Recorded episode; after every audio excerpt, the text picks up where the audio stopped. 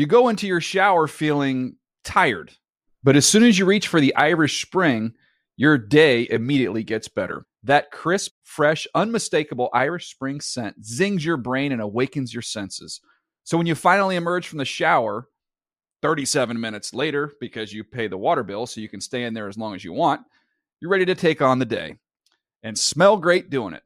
Irish Spring Body Wash and Bar Soap. Fresh, green, Irish. Shop now at a store near you. Dan here with the Around the NFL podcast. Before we get going today, I want to tell you about FanDuel. The NFL season isn't over yet. If your season long fantasy football league just isn't cutting it, get your mojo back at fanduel.com and pick a new team every week. So put your true fantasy football skills to the test. And by the way, you can win real money. Joe Watson from New York, Joey.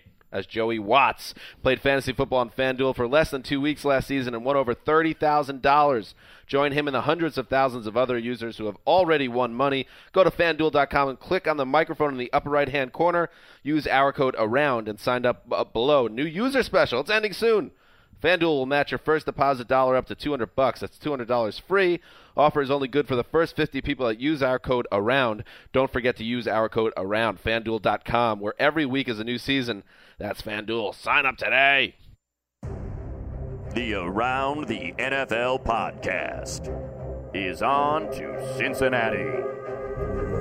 Welcome back to another edition of the Around the NFL podcast. My name is Dan Hanzus, and I am joined by a room filled with heroes Marc Sessler, Chris Wesseling, and Gregg Rosenthal. What up, boys? Hey, Dan. I would never go to Cincinnati. Well, that intro is true for one of us. What? That's true. You I'm are flying going to Cincinnati on Tuesday. I think it was referring more to next week's Sunday night football game. We we learned tonight mm-hmm. Steelers Bengals to decide the. AFC North. Game dropper, I should say. Well, they just announced it. Very good. Yeah, that is the showdown. And and Wes, you are in a great position, but also you said you're a little, you kind of you're torn a little bit because you get a, eh, the opportunity to watch Andy Dalton fail in prime time twice in a row. But if that were to happen, you don't get to see your holiday. Yeah, I mean, I would love to see. Nothing puts a bounce in my step like Andy Dalton flunking on primetime television, but it, that would ruin my favorite holiday of the year if the Bengals didn't make it to the playoffs. What? How? Oh, Christmas. No, No. that the Bengals losing on the first Saturday of the postseason. No, there's nothing personal about Wes uh, moving away from the Bengals. It- it- he doesn't. You take joy out of the Bengals losing. face it. Absolutely. Yeah, you say you You're don't a root for scoring anyone, lover. but you root for whatever team's playing the Bengals. Right, my favorite team in the NFL is the Bengals' opponent. That was like one of my wor- my least favorite uh, like '80s T-shirts you would see where I grew up. It'd be like, "I got two favorite teams: the Mets and whoever's playing the Yankees." It's like whatever shirt. anyway, big Sunday show, big big Sunday show. A lot of games to get to. Um, 13, in fact, including two Saturday games. We're not going to forget those because uh, they were fun games to watch. But we need to start in a place where maybe we didn't think at week 16 we'd be talking about this team first, but we got it. The Dallas Cowboys, Mm. who, behind a near perfect day from Tony Romo, the Dallas Cowboys clinched the NFC East title with a 42 7 blowout victory over the Indianapolis Colts. Dallas had a 28 0 lead at halftime, never looked back. They improved to 11 and 4, and of course, win the East because the Eagles lost on Saturday. Chris Wesseling, there was no December fade for Dallas this year. No, this was never a game. As soon as uh, Dewey McDonald dropped a fake Dewey. dropped a fake punt attempt that left the Cowboys deep in the Colts territory. Next play goes to Dez Bryant for a touchdown. It's 14 to nothing. The Colts just pulled up their tents after that. It was over. Am I the only person that has never heard of Dewey McDonald and had no idea that this was a human being? I worked with him at today? TGI Fridays, I believe, in 2000. Oh 2000. well, forgive me. I'm thought he was part of DuckTales. He was a defensive back. I mean, it's amazing how this game wasn't even competitive. How many big games this year have been like this? Either the 425 slot or a primetime game. And these are two playoff teams facing off, and it was it was over. Matt Hasselbeck had as many throws as Andrew Luck. How am I supposed to take the Colts seriously? And I know they didn't have T.Y. Hilton and, and all that, but and maybe they didn't need the game as much, but they, it was an important game for them. And to just put their tail between their legs and get embarrassed, get demolished again. We talked about, about this on Thursday's show. Anytime they faced a team that was halfway decent this season, they got waxed. And this hammers it home. This team smells one and done to me in the playoffs. I know. Last night I texted you guys and said in our picks thing, I am moving away from the Colts. You did change your pick. T.Y. Hilton is not on the field, and I got a lot of razzing from that, saying, you know, that Wait, I- lacks courage. You know what it I was? changed mine too. No, you did too, but I'm somehow you escaped the What's that? the brouhaha. But I was getting taking it on on. on I don't think they Well, lost. no one cares about T.Y. Wes's picks. Right. If, if T.Y. Hilton was there, you think they would have won this game? They, I don't think so. But the- here's this, this game. I think did it get out of hand? They're down 21 nothing, 15 minutes into the affair. Here is one takeaway that I have. The I like that you called it an affair, by the way. The Colts can look at the other sideline to find a model of what they should be. Mm. Tony Romo was criticized his entire career because he had to carry a bad defense and no running game. Andrew Luck has 200 more pass attempts than Tony Romo this year Wow. because he has to carry the entire team, and he can't do it. did Luck look bad today? I mean, the He numbers did. the numbers don't look He good. did, but they Colts dropped pass after pass after pass. He didn't have time to throw. He just never had a chance. This they op- ran the ball 10 times. I mean, when you're down that much, and you, when when you get For one yard. for one yard, you're not going to run it much. But we talked about it in the last podcast. They have not played well on offense since their bye week. That's it's inarguable. Well, When- here's a stat. They haven't played well for six weeks on offense, and this is an offensive team. They were held under 400 yards of offense one time before the Week 10 bye, and they've only gone over 400 one Mm. time since. Before we shouldn't bury the lead here. I mean, the Colts. I mean, the Cowboys rather were a team in the preseason we were mocking. They were in the bottom. The whole country was mocking. They were in the bottom five in a lot of our power rankings. This is a NFC East championship team. They have an outside chance at a bye. Tony Romo, this was the most Tony Romo 2014 game ever. Two incompletions and four touchdowns. Tony Romo now leads the NFL in QBR and passer rating. Mm. And I, I got a little carried away with myself on Twitter. I, I, I said this has been a very bad season for the, the Tony Romo haters, which is can, undeniable. I also said he's the best Cowboys quarterback ever. And you know, and, and Wes, you called me out about and, uh, about um, Roger Staubach, and that's fair. And and Troy Aikman, you can make the claim. But I do want to say one thing about that because Wes, you are a big proponent of uh, a quarterback should be separate separated from team success. Uh, but Staubach gets the benefit of those rings in the 70s, uh, and it gets put to his ledger as a reason why he's better. M- meanwhile, Romo has no rings, but he's been a statistically superior quarterback. Well, it's, it, Even beyond can't the era to Yeah, era. you can't Still. compare eras. Staubach's one of the six or seven best quarterbacks in NFL history. Romo's about 25th to 30th in NFL history. Let's just say history did not begin before you were born or I- started consciously watching football. So I think your Disagree. statement is There accurate. are there are smart football people who tell you that Staubach's the best quarterback in the, ever to play. Belichick would say something like that. He puts Staubach right near the top. But Romo's been a top five or six quarterback, and it's great. As much as I expected this Cowboys team to fold down the stretch because of their defense, their defense has been better. The playoffs aren't they more? They're more fun with Tony Romo be great. and the Yeah, Cowboys. I'm- yeah. I'm excited, and now What a I'm kind of flipping the whole other way. It's like now I want to see them do really well and go far because it's interesting. I want to see Romo do well because he's been unfairly maligned Yeah. and just piled on by people over the years. and he will make up for the Q rating vacuum that is Ryan Lindley. He's not going to be started by playoff time, hopefully. All right, moving on. So, yes, the Eagles are history after the Cowboys won, as are the New Orleans Saints, who were eliminated from playoff contention following a 30 14 loss to the Atlanta Falcons, who are alive and well. Uh, we'll get to the Falcons, but to me, this seems like a, a Saints story on some level more than anything. Greg, where does the Saints team rank with the most disappointing in recent memory? Well, they're by far the most disappointing team in the league this year. A team that half of this group thought was going to win the Super Bowl, and everyone thought was a top five team in the NFL. This is the low point of low points. I mean, I know Bountygate was low. The Falcons, their arch rivals, and it's a real rivalry living down there. They, It is. The fans legitimately hate the Falcons. The game ended with a defensive touchdown by the Falcons to sweep the season series, to give them five straight home losses, and to literally end their season and eliminate them. To lose to this lousy Falcons team on a day where the Saints defense played well enough to win. It was the Saints offense that lost this Even game. how the game ended, how humiliating for it to end on a walk off.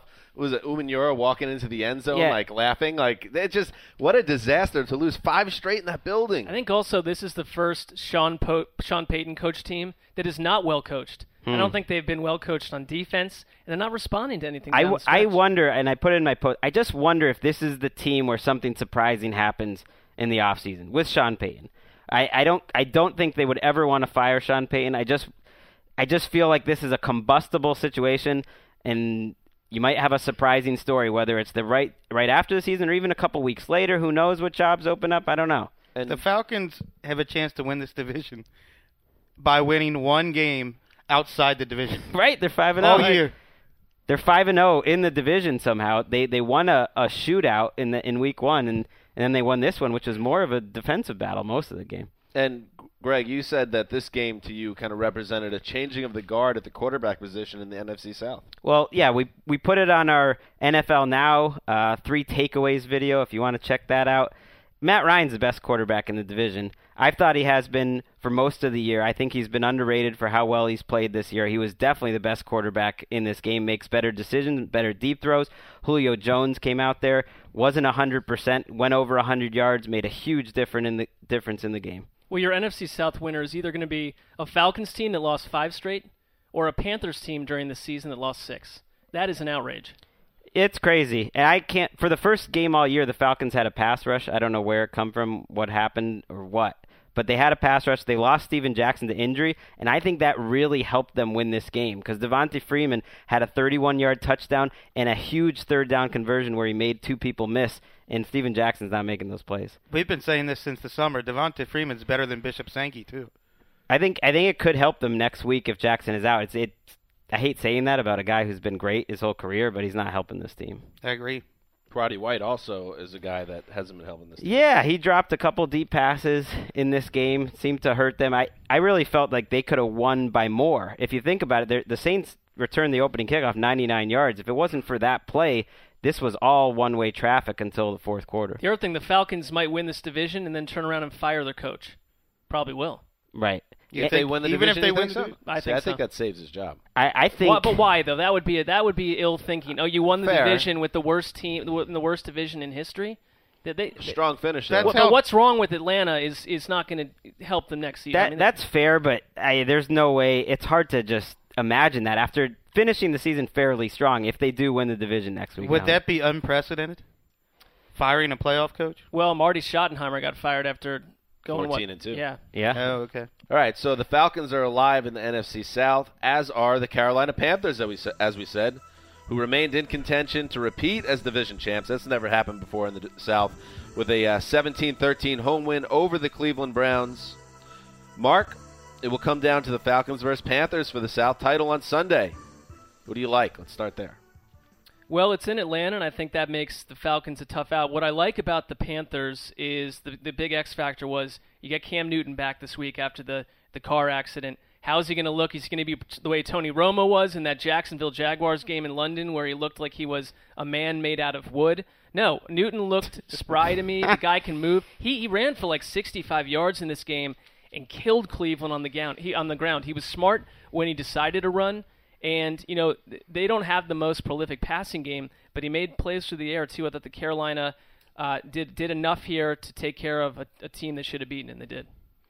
Jonathan Stewart, your boy Chris Wesseling, did That's it again. great. 122 yards. He's looked good. Their running game's been, I think, the key to their turnaround. I mean, they've won three straight here. They haven't looked great in it, but the running game's probably been the constant. Shocking that they've won three straight since Ron Rivera had his DeAngelo Williams taken away from him. Well, it's almost like you say in Atlanta. Maybe if they Steven Jackson out of the mix, you kind of clear up the situation, give someone else a chance. I think this team is better when they're not trying to give four different running backs carries. Just let I think Let they're guy better than. I think they're better than the Falcons. They fixed their offensive line problem, which was their huge problem earlier in the year, and they've got Charles Johnson, who was not playing well earlier in the year. The last two weeks has been a demon. So I think you've got Charles Johnson, and then you've got Kuechly and Davis. Those will be the three def- deep, best defensive players on the field next week. I mean, they had three sacks today. They had four quarterback hits. They, you know, you got Manziel got hurt in the middle of the game. Hoyer came in, and they just they, they gave both of them a let's, ton of pressure. Let's talk about the Browns a little bit, Mark, because we know they were eliminated on Saturday, uh, so the game didn't mean anything necessarily. But we're getting into a, a tricky spot now for that organization. That this went from a season with tons of promise uh, to a season where even if they didn't make the playoffs, it's still a, gr- a growth season.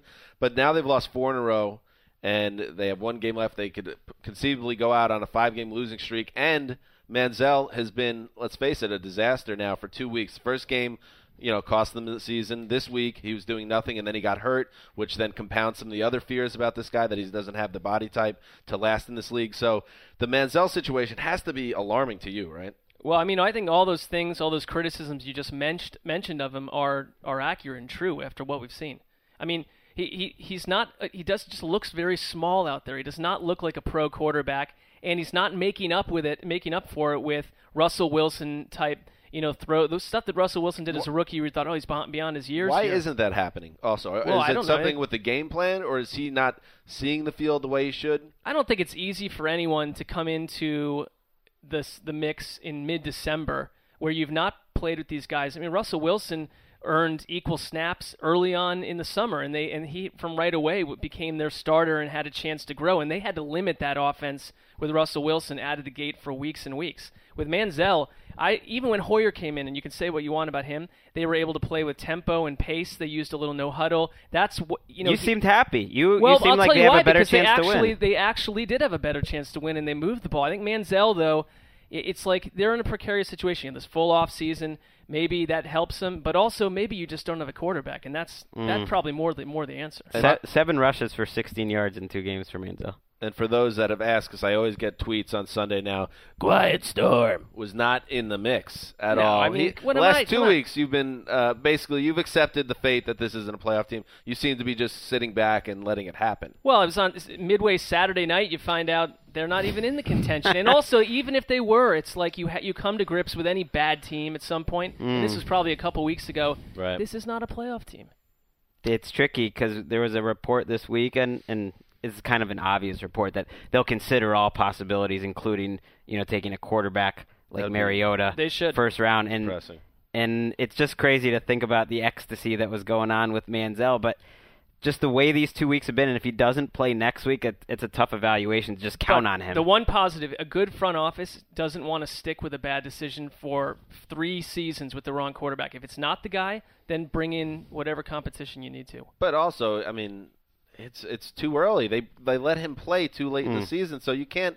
I feel like if they went and burned a first round pick on a quarterback, that's a mistake because once you decide on Manziel, you got to see it through a little bit. You, I mean, you could have the gut feeling the guy's going to stink, That's- but well, that's people too risky. people killed Jimmy Johnson for taking you know Steve Walsh after drafting Aikman. He turned around and traded one of them for picks. You can't I mean, do that anymore. Though. No, you can't do that. People but value draft picks a lot more now than they did in 1990. But here's the thing: we can say we, they should wait, but if he goes out and he lays an egg to start next season, the, the narrative would be, "Oh, Cleveland's front office didn't do enough That's why to you're in a address tough this." spot because they waited Well- late in the season. So I'd say take action.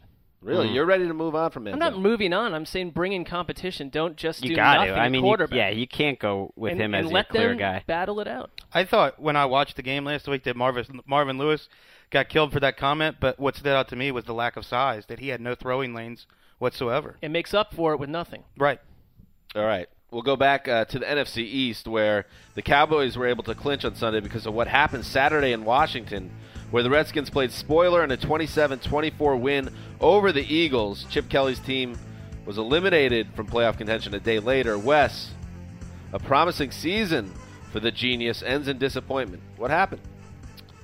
Eagles had 200 more yards than the Redskins. They outplayed them, but a couple of mistakes. The the Mark Sanchez interception late was a killer, and he had a strip sack fumble early in the game. And this shouldn't be a surprise. The Eagles lead the NFL in interceptions thrown and fumbles lost this year, and a mm. lot of that's on Sanchez, who had 13 turnovers in eight, in eight games, I believe. Yeah, that was a tough one. I didn't think he played a terrible game. I mean, he had 374 He yards. didn't play a terrible. he game. was accurate, but Eh, when I watched them, so many of the things that frustrated me about Nick Foles, the exact same as Sanchez. Not just the, the timely turnovers, but Maclin said it after the game. He was running free, deep against Washington a lot, and Sanchez took a lot of the checkdowns and the 10-yard pass instead of going deep. And when Maclin, your your receiver's calling you out for that, you know it's you know it's happening. Well, in Sanchez's defense, that stuff's all true, and that's how Ertz ends up with 15 catches.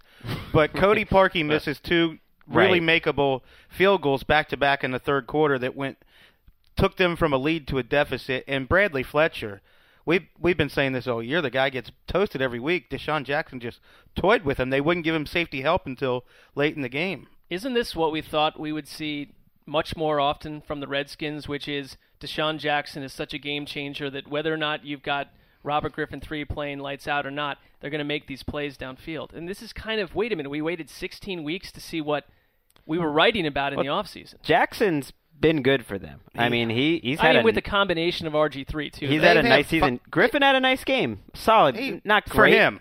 He threw a couple pretty deep balls. For the most part, he was efficient. It reminded me of his rookie year because there was a couple of those plays where he puts the ball in the belly of the running back, pulls it back out, and then just throws that slant over the middle, and he's He- good at that. He can't run anymore though.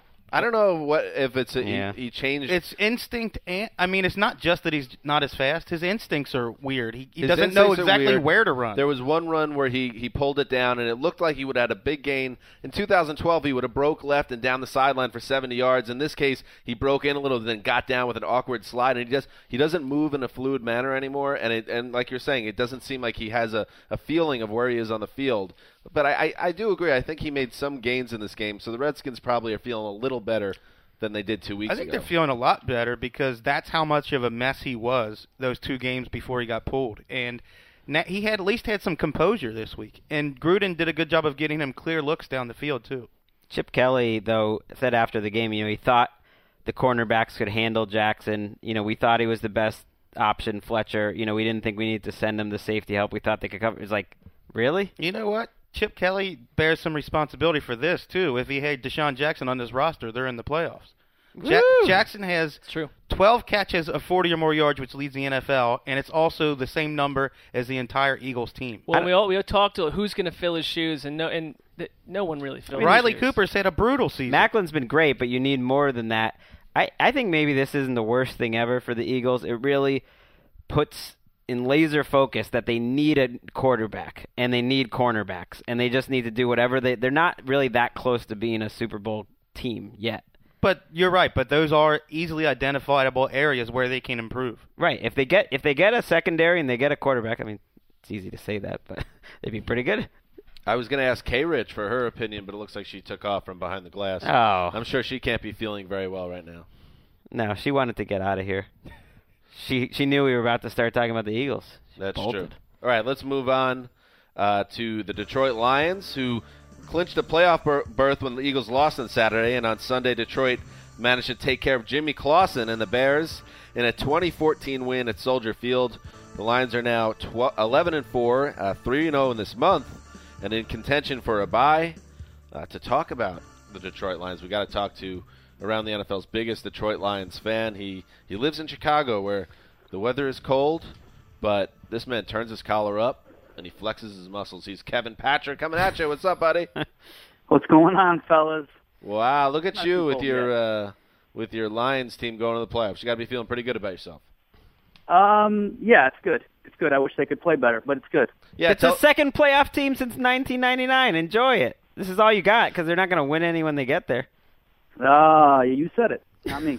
so uh, that's I sense that the and I don't know if this speaks for the entire fan base, but Lions fans maybe maybe it's a Matthew Stafford issue or this offense in general. You don't trust them in this game. Tell us a little about this game against the Bears because they won, but it was not a great resounding victory against the uh, Bears team that was starting Jimmy Clausen. No, it wasn't. And Stafford looked awful today. He had two terrible picks in the red zone, just two brutal throws, one miscommunication with Golden Tate. Couldn't get in any rhythm. The run, the running game looked good for the first time all year. Reggie Bush came back, played the whole first quarter, looked great. Uh, he finally added that that speed dimension that they've been missing. Joique Bell was benched for the first quarter, and he really took advantage of it. And I thought that that that that was the one bright spot. I think looking toward the playoffs, that if they can get that one-two punch going, it could really help Stafford out. I know I asked the guys downstairs that I'd look at Detroit, not to completely echo what Greg said, but I just I don't buy No, into them as a, as a multiple playoff game-winning threat. But what is it? What are they missing in your in your eyes, Kevin? Well, consistency on offense. Uh, Joe Lombardi hasn't really got much flack for the poor performance of the offense. It's always been some other reason, and they've squeaked out these games with a fantastic defense. And so I think that's gone by the wayside. People haven't really complained about him, but he, he questionable play calling in a lot of spots, poor decision making. Uh, I don't really know what their offense is doing. Sometimes they have one of the best receivers in the game, and they don't look to him. And then, I I mean, if it wasn't for Golden Tate, this team wouldn't be a playoff team. That's for sure. That said, they literally are one game behind the best record in the NFL. It's like that. Right. Should, that you should get some credit for that. As, as much as we're talking, and I, it style points they haven't looked good each week. I mean, they are 11 and four. It's pretty impressive that they've managed to pull that off. I think this will be the first game I watch on Game Rewind because the couple of highlights I saw of Reggie Bush looked as electric as Reggie Bush has ever looked. Hmm. Wow, that's saying something. And He he did. He he was really impressed in the in the especially in the beginning of the game. Uh, he had a, a dynamic uh, touchdown run for 16 yards, and you, I just didn't see it coming. The Bears, if the, look, they do one thing decent on defense. It is uh, stop the run, but he just was running through arm tackles too, which you didn't see at all early in the year. But Where- it was all on the defense. where are we at with the year. weather in Chicago now, Patrick? Is it like 11 degrees with a 7,000 No. degree uh, minus It uh, you wind know chill? what? You know what? I'm going to knock on a bunch of wood, but it hasn't even snowed accumulated yet. So, which is exactly opposite of last year. I've I've heard everyone that that knows Chicago says that's a great place, but please avoid it from uh, about September until about July or something like that. It's like an absurd, absurdly large window to avoid it, but it's like in that little sweet spot, it's the best place in the world.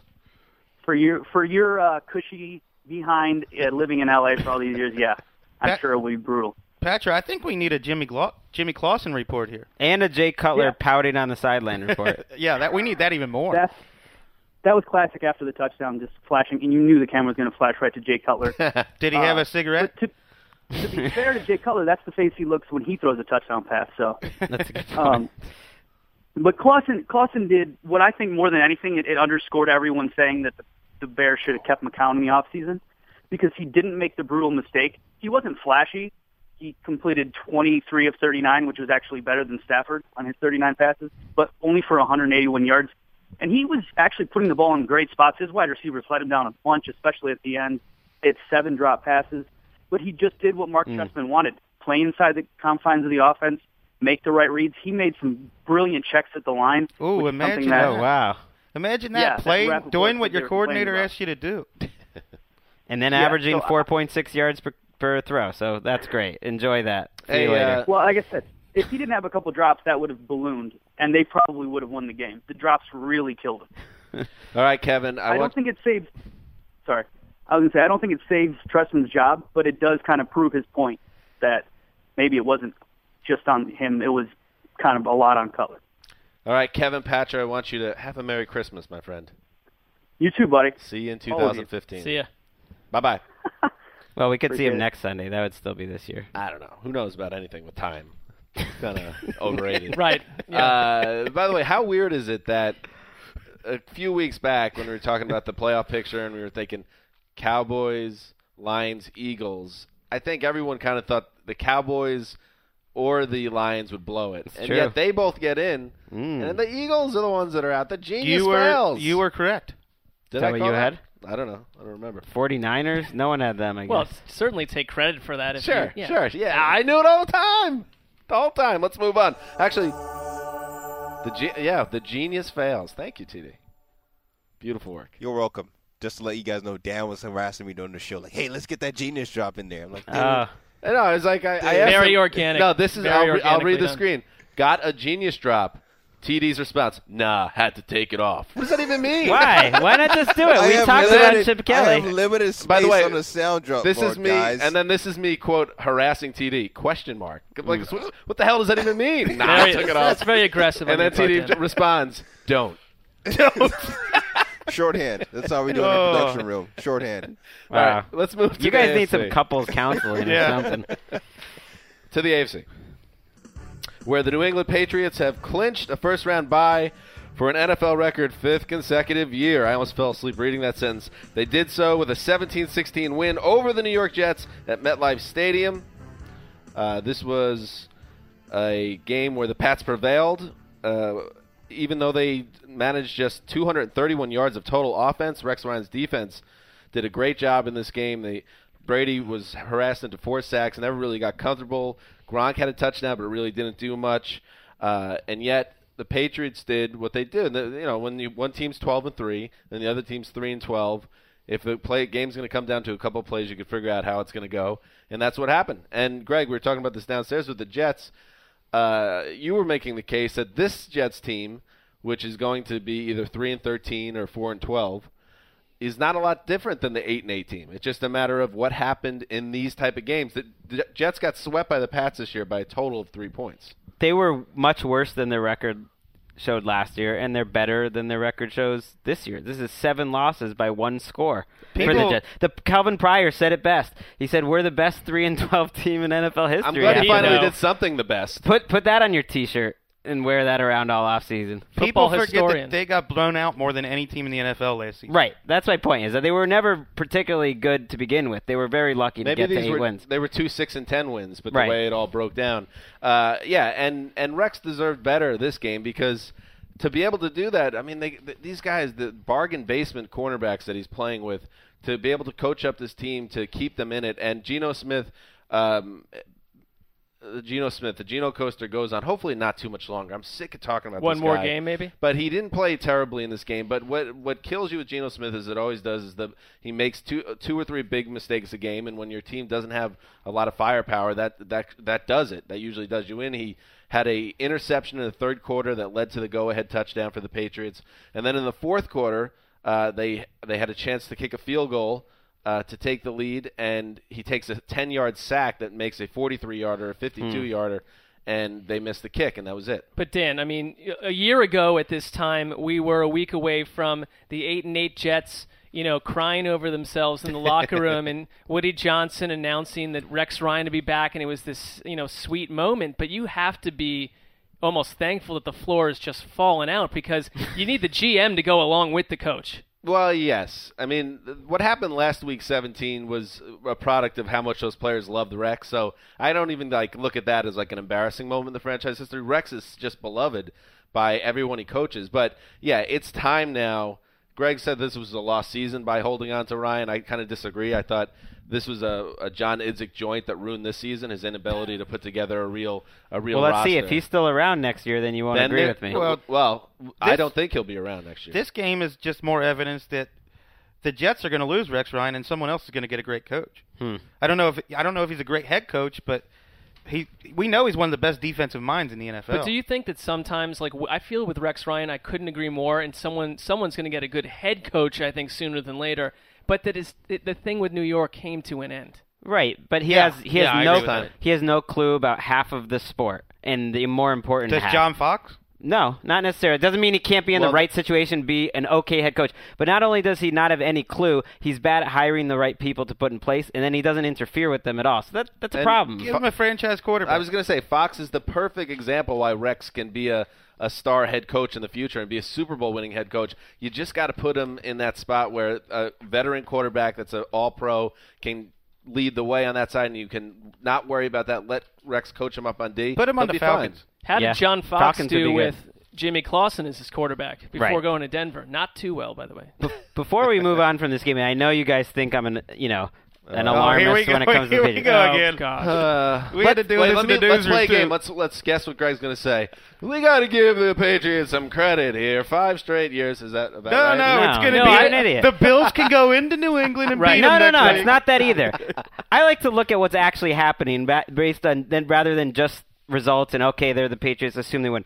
Their offense usually ends the season peaking. I don't think there's any denying that the last five weeks they haven't played four weeks they haven't played particularly well in offense. They didn't in Green Bay, they didn't in San Diego. They were dominated for a half in Miami, then had one good half, and then they got outgained here in New York. It's a team that always peaks late, and their offense really hasn't played very well for a So month. How about this? That's You all go- I'm saying. Go drop a forty to seven nuclear bomb on the Bills. I don't next care week about the and we'll Bills. the. Bills game didn't. I didn't even watch this game because this game didn't matter. They could lose, win. It doesn't matter. The playoffs matter. It but doesn't it's not, matter. It it's not a great sign. They're not playing well down the can't stretch. raise that point without telling us why you think they're struggling.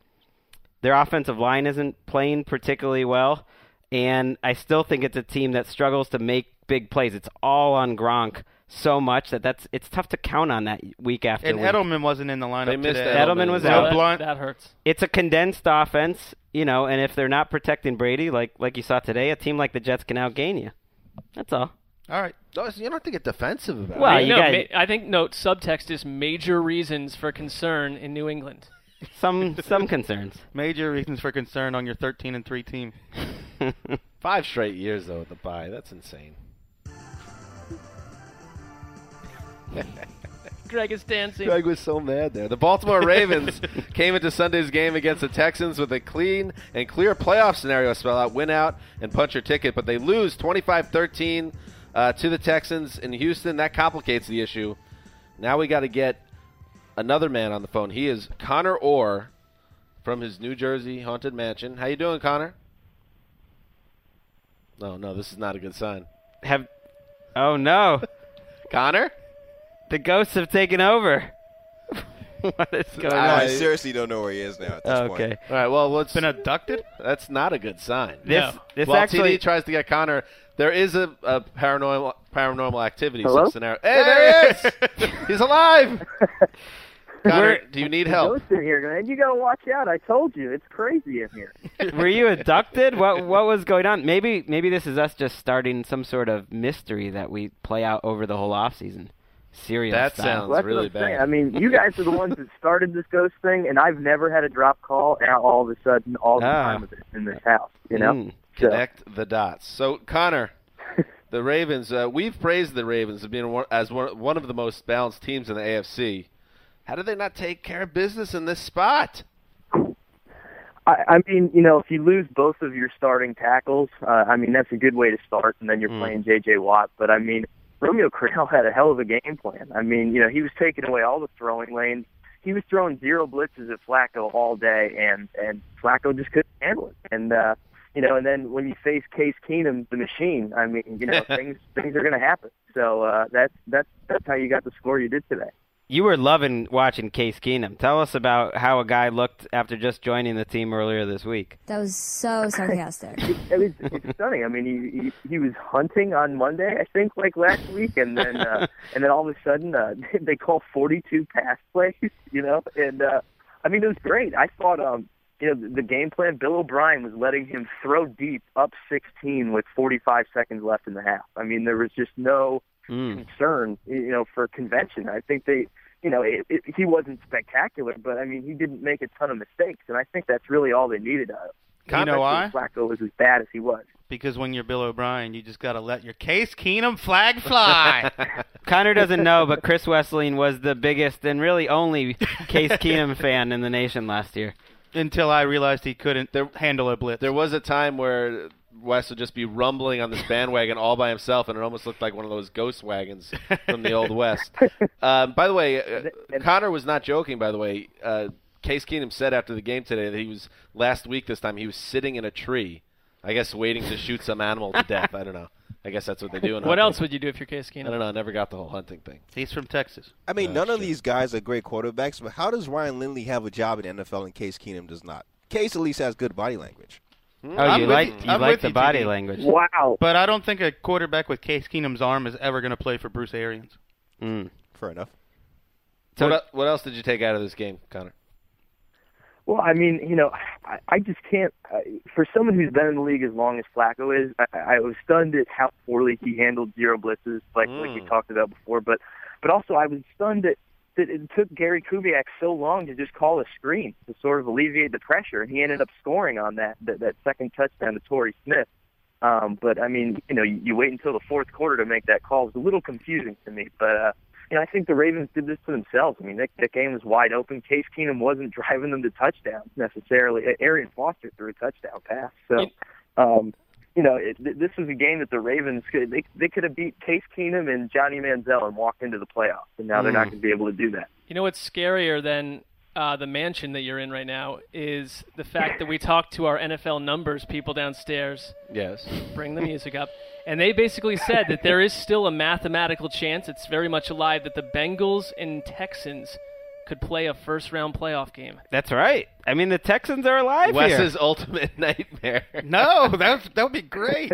I love when well, JJ somebody's Watt. got to win there, though. You have not been a Texans fan this year. You have not What? taken them seriously. I seriously. have nothing against the Texans. Well, you have not been. A, you've never taken them seriously. Right, because they haven't beaten any good teams until today. All they got to do, they need to win. They need a Chargers loss and they need a Ravens loss next week, and the Texans could get the Ravens, who blew this chance, now need the Chargers to lose next week. They need to win, and that's what would get him in. And talk about what about Gary Kubiak?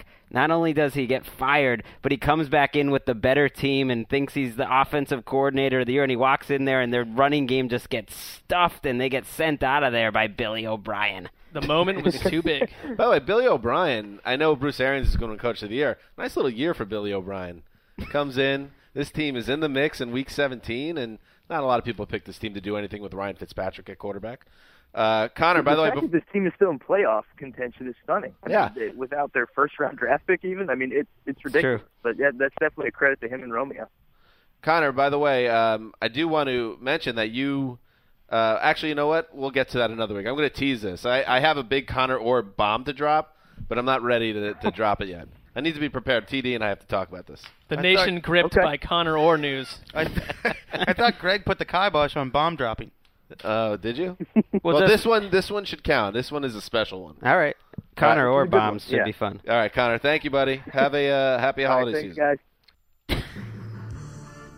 All right, so the Ravens' loss was particularly damaging because of what happened on Saturday. The San Diego Chargers overcame a 21 point deficit and a franchise record 355 rushing yards by the Niners in a wild 38 35 win in overtime. Chris Wesseling, you watched this one from The Office and finally, at long last, fell in love with the team around the NFL, didn't you?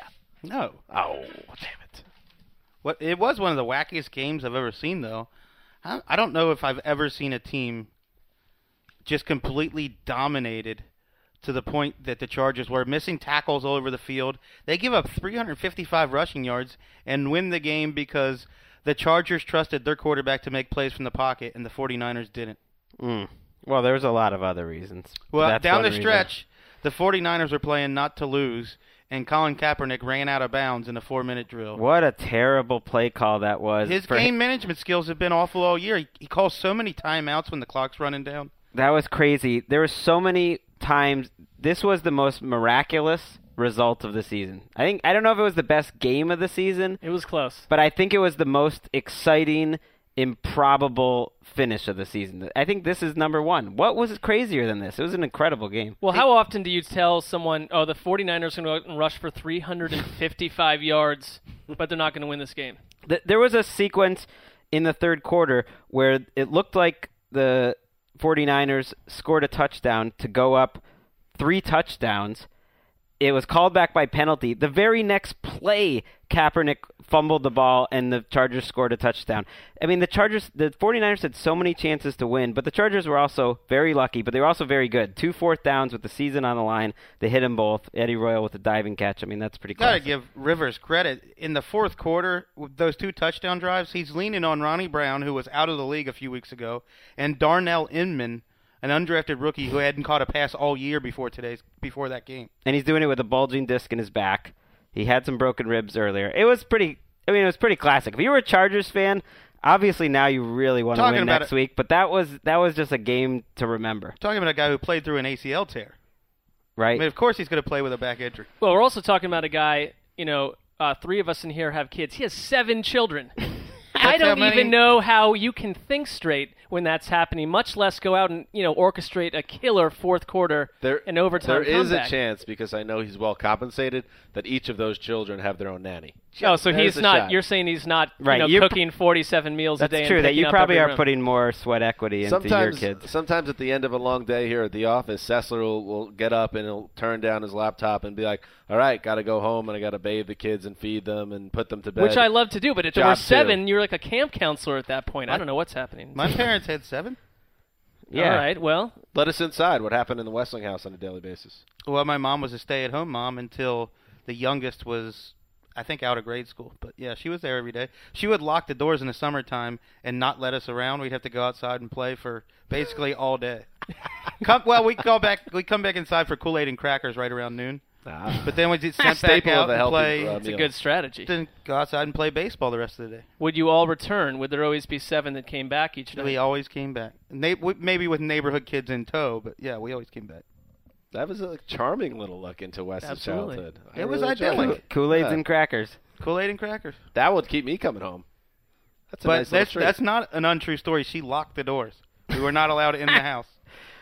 Do we, Let's- do we feel guilty? By the way, none of us uh, even picked the Chargers in Do this feel game guilty? I think against we're the avoiding team it. that We I'm angry falling, about it. falling apart. I picked them last week and they burned me, and then I had them this week. I switched off him. Active cowardice. I thought Rivers was more hurt than than it turned out he well, was. they or he they should have through it. lost. They should have lost, but, But they didn't. uh, let's give him credit. And by the way, this has been a, a rough uh, team of ATL season, but this game to me, kind of in a lot of ways, justifies our decision. This is a fun team. They don't quit. They're in the playoff mix. We could have done a lot worse than the Chargers. Well, what more would, could we have asked for? We didn't want a Super Bowl bound team with no drama. I mean, it's, you knew that this was going to be a wild card type And scenario. I think we'd want a team that had a winning record since we picked them, and they don't have that.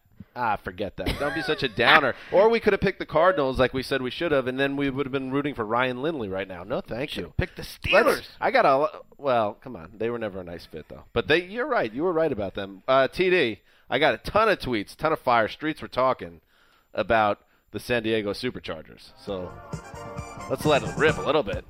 San Diego Superchargers. San Diego Superchargers. Yeah, keep it rolling.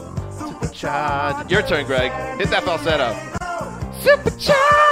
They they said Chargers for each time they fell on a fumble in a huge spot in that game. Taking Four- shots at the team four, around the NFL. four times. I'm just saying it was the most crazy fumble luck game I've ever that seen. That just went past seven seconds. This show now is, owes four hundred and twenty thousand dollars to the city of San Diego. That- what, how about uh, you know Hey- we're going to talk about the tuck game now? If we're going to talk about lucky fumbles and all that stuff. the, Oh, the heart wants what the heart wants. The reality is none of us were Now too into it. Now you're quoting Woody Allen.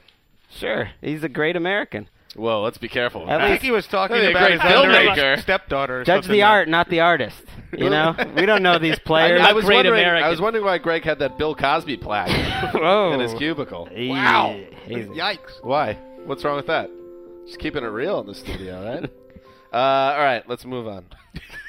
Greg does love Bill Cosby. I don't know where I don't know where his stance is on Bill Cosby's career. Here's your chance, Greg. I have no stance. Anti Cosby. Pro Allen. Pro Allen is an American. Uh, the Buffalo Bills were so close to playing a meaningful Week 17 game for the first time in a long time. All they had to do was beat the Raiders, but they failed. The Raiders knocked the Bills out of the playoff picture with a 26 24 win at the Black Hole.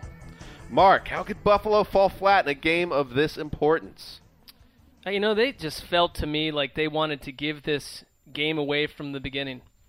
Kyle Orton starts Weird. no, they did. It's, I am sorry. That's that's just what it looked like. It was like Self-destructive how franchise. how less urgent and motivated could you possibly be in this game?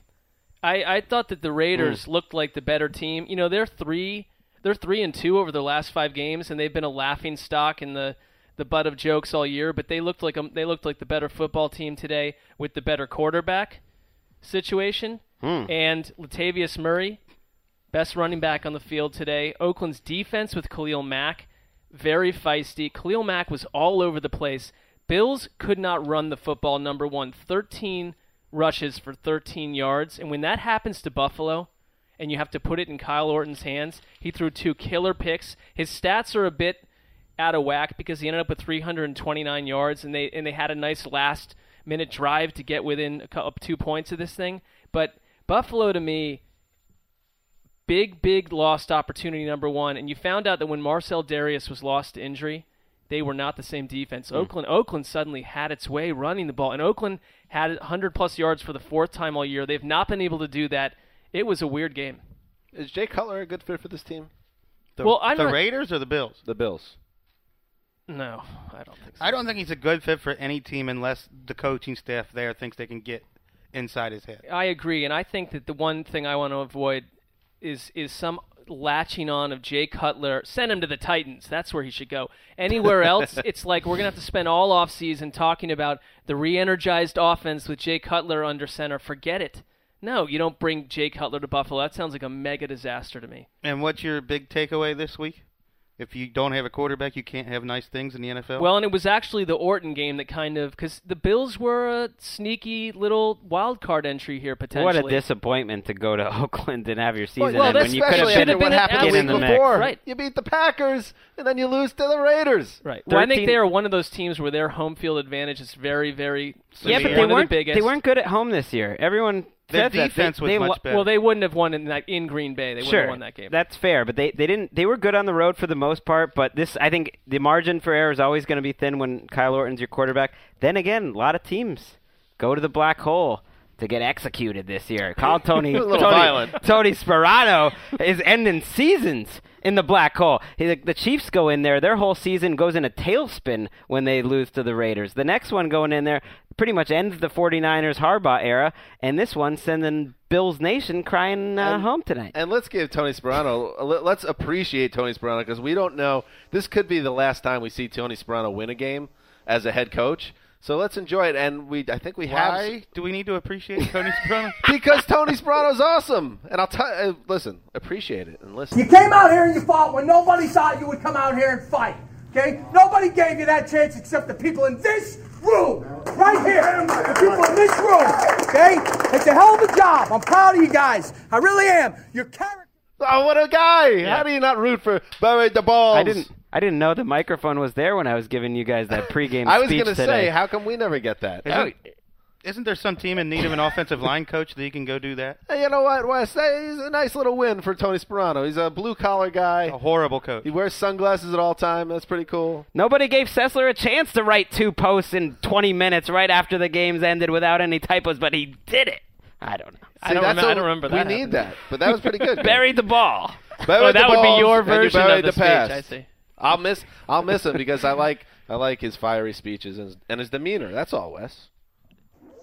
I don't know. Maybe Mark Davis will go out with him after uh, another win next week and just give him the job. I can see that happen. Then you've got a Bay Area with Jim Tomsula and this guy Tony running the two teams in the Bay Area. Nightmare. The Steelers are headed back to the playoffs after a 20 to 12 win over the Kansas City Chiefs at Heinz Field. Wes, you've been high on the Steelers all year. Down on Tony Sparano, but high on the Steelers. How encouraged are you that they seem to have gotten over that proclivity to shoot a revolver into their foot? I think Steelers are a pretty good team, and I think if there's one new thing that they can take away from this game, it's that their defense is better than people thought. And the secondary is still a problem, but James Harrison has been a revelation since he was signed off the street. He missed the last two games and then came back today and was the best defensive player on the field in a game which included the NFL sack leader Justin Wow. Houston. Well, and who was he matched up against? Eric Fisher, Chiefs tackle. The whole the whole game. A, a reminder that the number one pick from last year hasn't exactly been a great pick. Harrison was Awful. Harrison was great. Lawrence Timmons had a great game. Jason Worilds had a good Hmm. game. Cameron Heyward had a good game. The Steelers front seven showed up.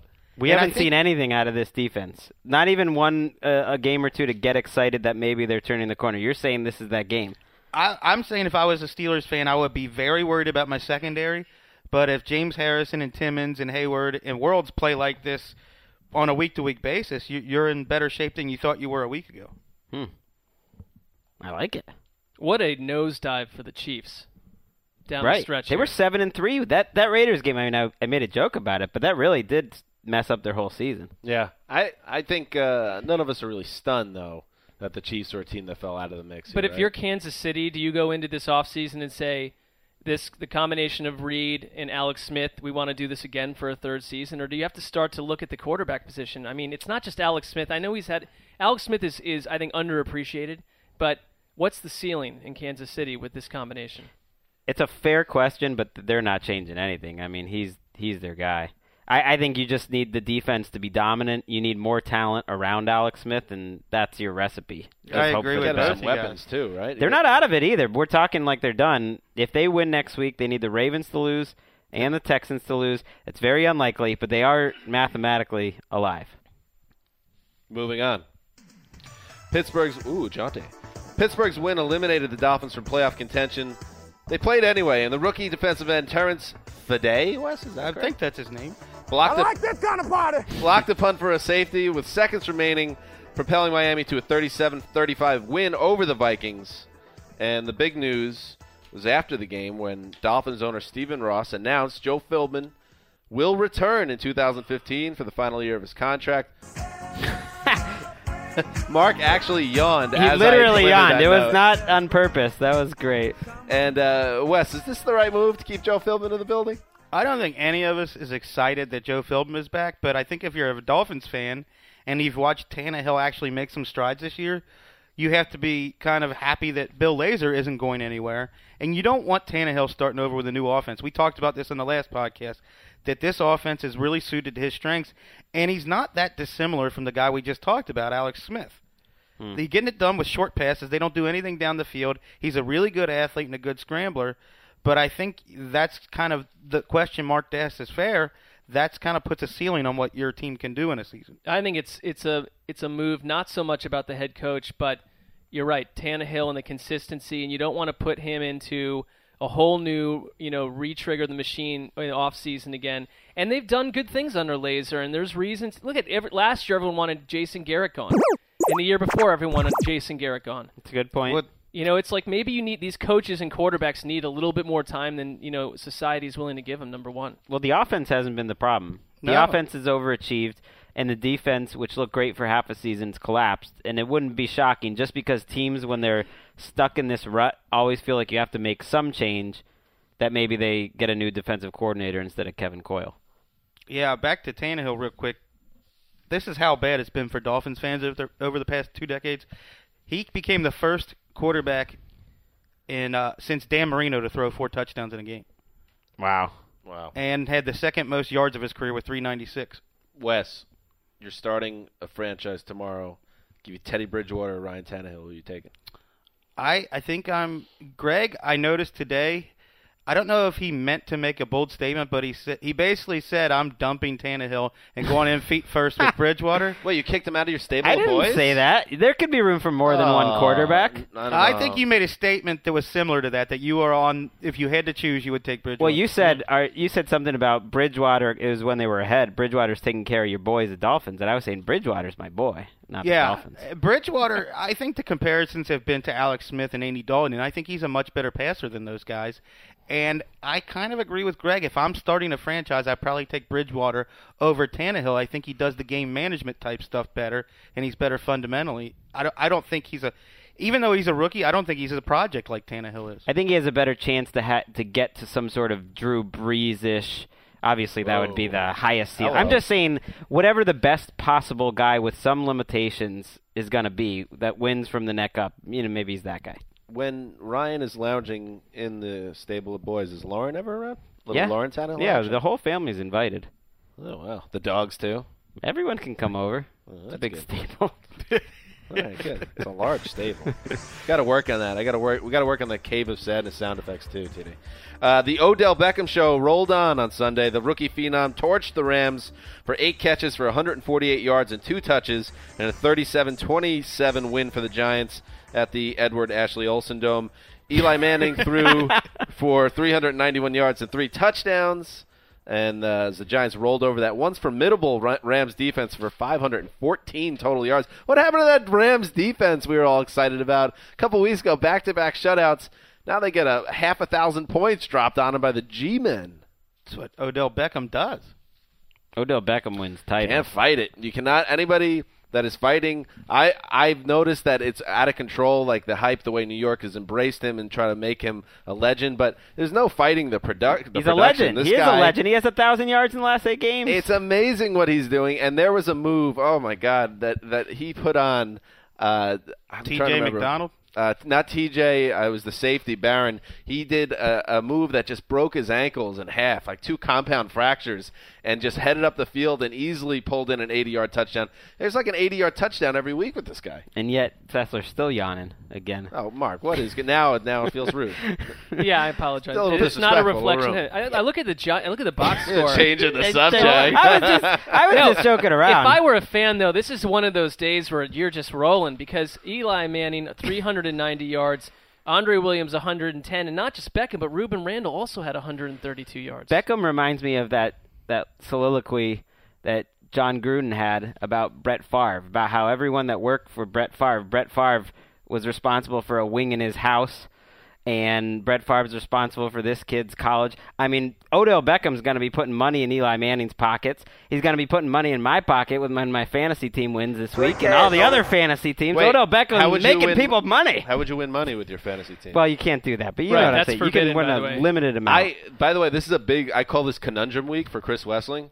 He's got Andy Dalton, and the Bengals. They got to win a primetime game to get to the playoffs potentially, so Wes can have his second Christmas. But he also knows he Wes has been on the record saying that he would never go to the Hall of Fame ever in his life if Eli Manning ever went into the Hall of Fame, got a bust.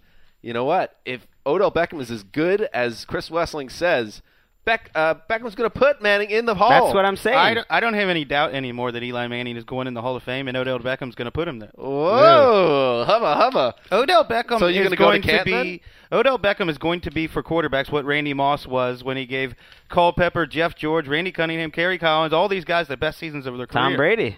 Tom Brady, the best season of his career. But and uh, not to devolve into another Eli conversation, but you, you can't just say because Beckham's there he gets all the credit. Manning deserves credit for developing an instant rapport to the guy and, and putting the ball in his hands. Manning's playing excellent football right now. Because he has Odell Beckham.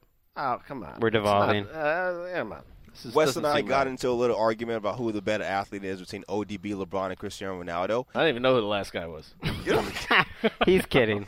I maybe. Bottom line, me and Wes disagreed on exactly what an athlete is, but I agree that ODB is a freaking man. It's crazy to see a non-quarterback produce time and time again with such flashy plays. Hot Man, take from our producer TD. I just had it- I just had it Hey, no, we I liked it. it. I love We it. like it. Good it stuff. was good. It was good. Let's move on. The Packers clinched a playoff spot and stayed in contention for a first round bye after a 23 win over the lifeless Tampa Bay Buccaneers, who stank. The win sets up Green Bay for a high octane Week 17 showdown with the Lions to decide the NFC North. Uh, Marc, how confident are you that Green Bay wins the North? And did you learn anything from today's game? I'm very confident. I mean, this this game was just to check the box and move on. You know, Aaron Rodgers, he he was he was ill. I think in the week leading up, they said he was more ill than people realized, and he and he tweaked his foot in the early on, and you thought this might be a game where he is not himself. But by the end, 318 yards, threw a touchdown. The, the here's the thing: they had they had something like 268 yards. Green Bay and the and Tampa Bay had zero. Wow. and it looked that bad. And it starts with the fact that Tampa Bay, like Cleveland and other teams we talked about, potentially completely starting over again at quarterback. Josh McCown is a backup guy at very best. Mike Glennon, I think that ship has sailed. They're going to have a high draft pick. I think they've got to they've got to think about what they're doing here. They have no identity on offense beyond Mike Evans. I mean, they just it. Yeah, it we was, don't have to talk about the Bucs anymore. no, we don't. But want Green. Bay, Green Bay to me, it's it, this was the game we've seen over and over. Like you know, you know, Randall Cobb, Nelson, these guys blew up for hundred yards each. I think this was th- th- there's no trap game potential here. They are Took care of business. They took care of business, and yes, I think they're going to win the North, and I think they're going to be a very tough out. When in the you playoffs. referenced Aaron Rodgers as being ill before, was that urban slang or was he actually under the weather? no, it was not urban slang. He was Oh. he was he was physically dealing with a sickness. Oh. The Bucs could blow their chance at the number one pick, though. It's now looking Yeah, like where are we at there? It's down to them and the Titans. The Titans are in the one slot for now, but it could change based on you know strength of schedule. But the Bucs host the Saints next week. That's a pretty winnable game against a team that that just feels like they've mailed. They could easily mail in the season, and that game means more to the Bucs. No, that would be pathetic. But I, coaches don't think Well, that they way. lost 40 Coaches don't think that way. They so- lost forty to ten to the Panthers. So I'm just saying the Saints are capable of anything at this point. Lest Packers fans think that they have some dominant defense because they had seven sacks and 12 quarterback hits today. We can assure you the Bucs have the worst offensive line in the NFL. This is no surprise. by far. All right, moving on.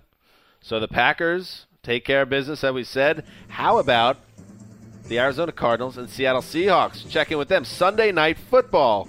The big matchup to decide most likely who wins the West and the Seattle Seahawks. No contest. Take care of business. They romp Arizona, which uh, a team that I think a lot of us predicted were going to be lifeless at quarterback with Ryan Lindley back there, and it worked out that way. Seattle really was never challenged in this game, controlled the game even when it was close. You never thought that Arizona was in striking distance, and then the Seahawks put it away in the second half with a big beast mode run, touchdown run, and then a Richard Sherman pick. So Seattle takes care of business. We've all thought this whole time that they were going to steal this division in the end, and it looks like that's going to happen.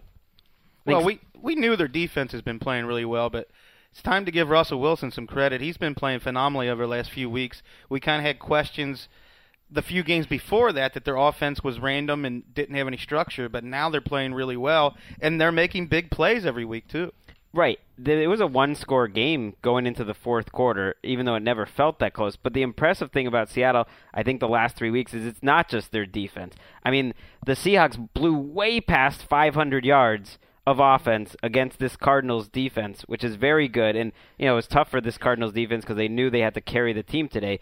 But Seattle went up and down the field. It wasn't like they had that tough of a time today moving the ball. I think Seattle. It, it reminds me of when they before the trade deadline when they were making a play for Jordan Cameron and other tight ends out there. And Luke Wilson tonight, huge game, two touchdowns. I think they've Yeah. always wanted to have an active pass catching tight end. They've had a lot of injuries at that position. Mm. He has. He looked good tonight. I think Luke Wilson is one of the three or four fastest tight ends in the NFL, but I don't know that he's a guy they're going to count on every week to do something like this. They just need someone though to step up and make a play or two, and Wilson is capable, I guess. Paul Richardson is starting to be a factor, and he's going to need to be because Jermaine Kearse got hurt in this game and might be out for a little bit. Some wild swagger on display in Seattle too.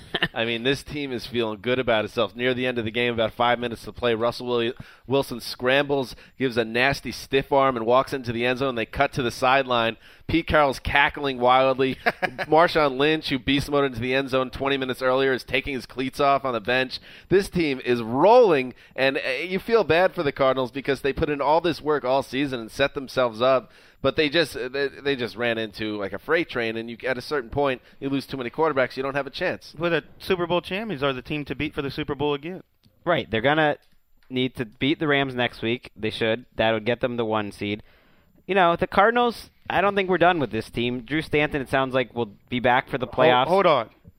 What? Drew Stanton, not Carson Palmer. I know. I'm just say, saying, that's- is Drew are the Cardinals capable of winning a playoff game with Drew Stanton? Yeah, I, but I they think need, they are. They, I don't yeah, know. They need to be at On the home. road? Though. They need to be at home. Yeah, I think they well, need they're to not going to be at home. Well, and I think That's not happening. We're, we're going to get a carbon copy of this to some lesser degree with Drew Stanton. I agree. I and I think hmm. the NFC play the NFC playoffs are going to take a while to really tighten up and be great. I think because you're going to have that NFC South winner, blah. You're going to have this Right, Cardinals they, team, blah. they might. There's a 50% chance the Cardinals will be playing against the NFC South winner. And I would I feel hope that much better about their chances if they were playing in Arizona. Yeah, I would too. I'm just saying, could they beat a Dallas? Could they beat the you NFC South back, winner? Maybe. You want to back Drew Stanton on the road in a playoff game? Did- I don't know. I guess coming this, off a knee injury. this team's shown us so much every week. They're 11 and four now. They had this stinker. We all expected it. I just don't They think it look means their good. season's and you get over. to a point though where it's just like it's nice of you that you're saying that. Thanks, buddy. We'll, we'll it's see. nice of you two Arizona fans that you're saying your season isn't over yet. All right. So that is Sunday's NFL action and Saturdays. We covered that too. Thank you so much for listening. Uh, we will be back. When will we be- be back, by the way? We'll be back on Tuesday. With a little different Christmas schedule this week. We're going to preview all the games on Tuesday. Okay, good. I, One less show this week. I'll you be know? in New York, but I will try to have uh, some presence in the show if if Gregg will allow it to happen as the boss. Yes. Title. Well, you'll I'll have be some on an pres- I'm gonna. I'm gonna style my hair like Dan in the host chair. luck. So that's one way you'll be here. Uh, Gregg, happy Hanukkah. Yeah, we don't do that, but Uh, okay. Chris Wesseling, That was racist. Merry Christmas. Thank you, Dan. Marc, Merry Christmas. as to you, and I cannot wait to hear from you on Tuesday from your childhood bedroom. I we celebrate Christmas. Do you? Yeah. All right. We're Well, I doing didn't know that. that. Well, now you know. Don't we're gonna give personal. we're gonna give some defensive? gifts. And we're not gonna be talking about Jesus or anything, but we're gonna give some gifts. You will be talking about Woody Allen, though. Might watch some. Why not? All right, that's it. Uh, we're getting out of here. Uh, this is Dan Hanzus signing off for Quiet Storm, the mailman, the boss, and TD behind the glass and Law back there, too. Good man. Just getting to know him. We will talk to you this week.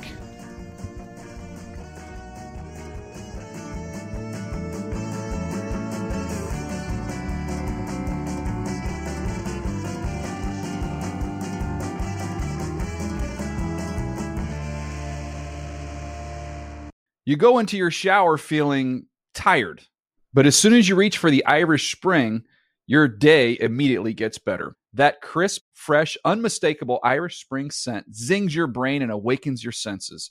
So when you finally emerge from the shower, 37 minutes later, because you pay the water bill so you can stay in there as long as you want, you're ready to take on the day and smell great doing it. Irish Spring Body Wash and Bar Soap. Fresh, green, Irish. Shop now at a store near you.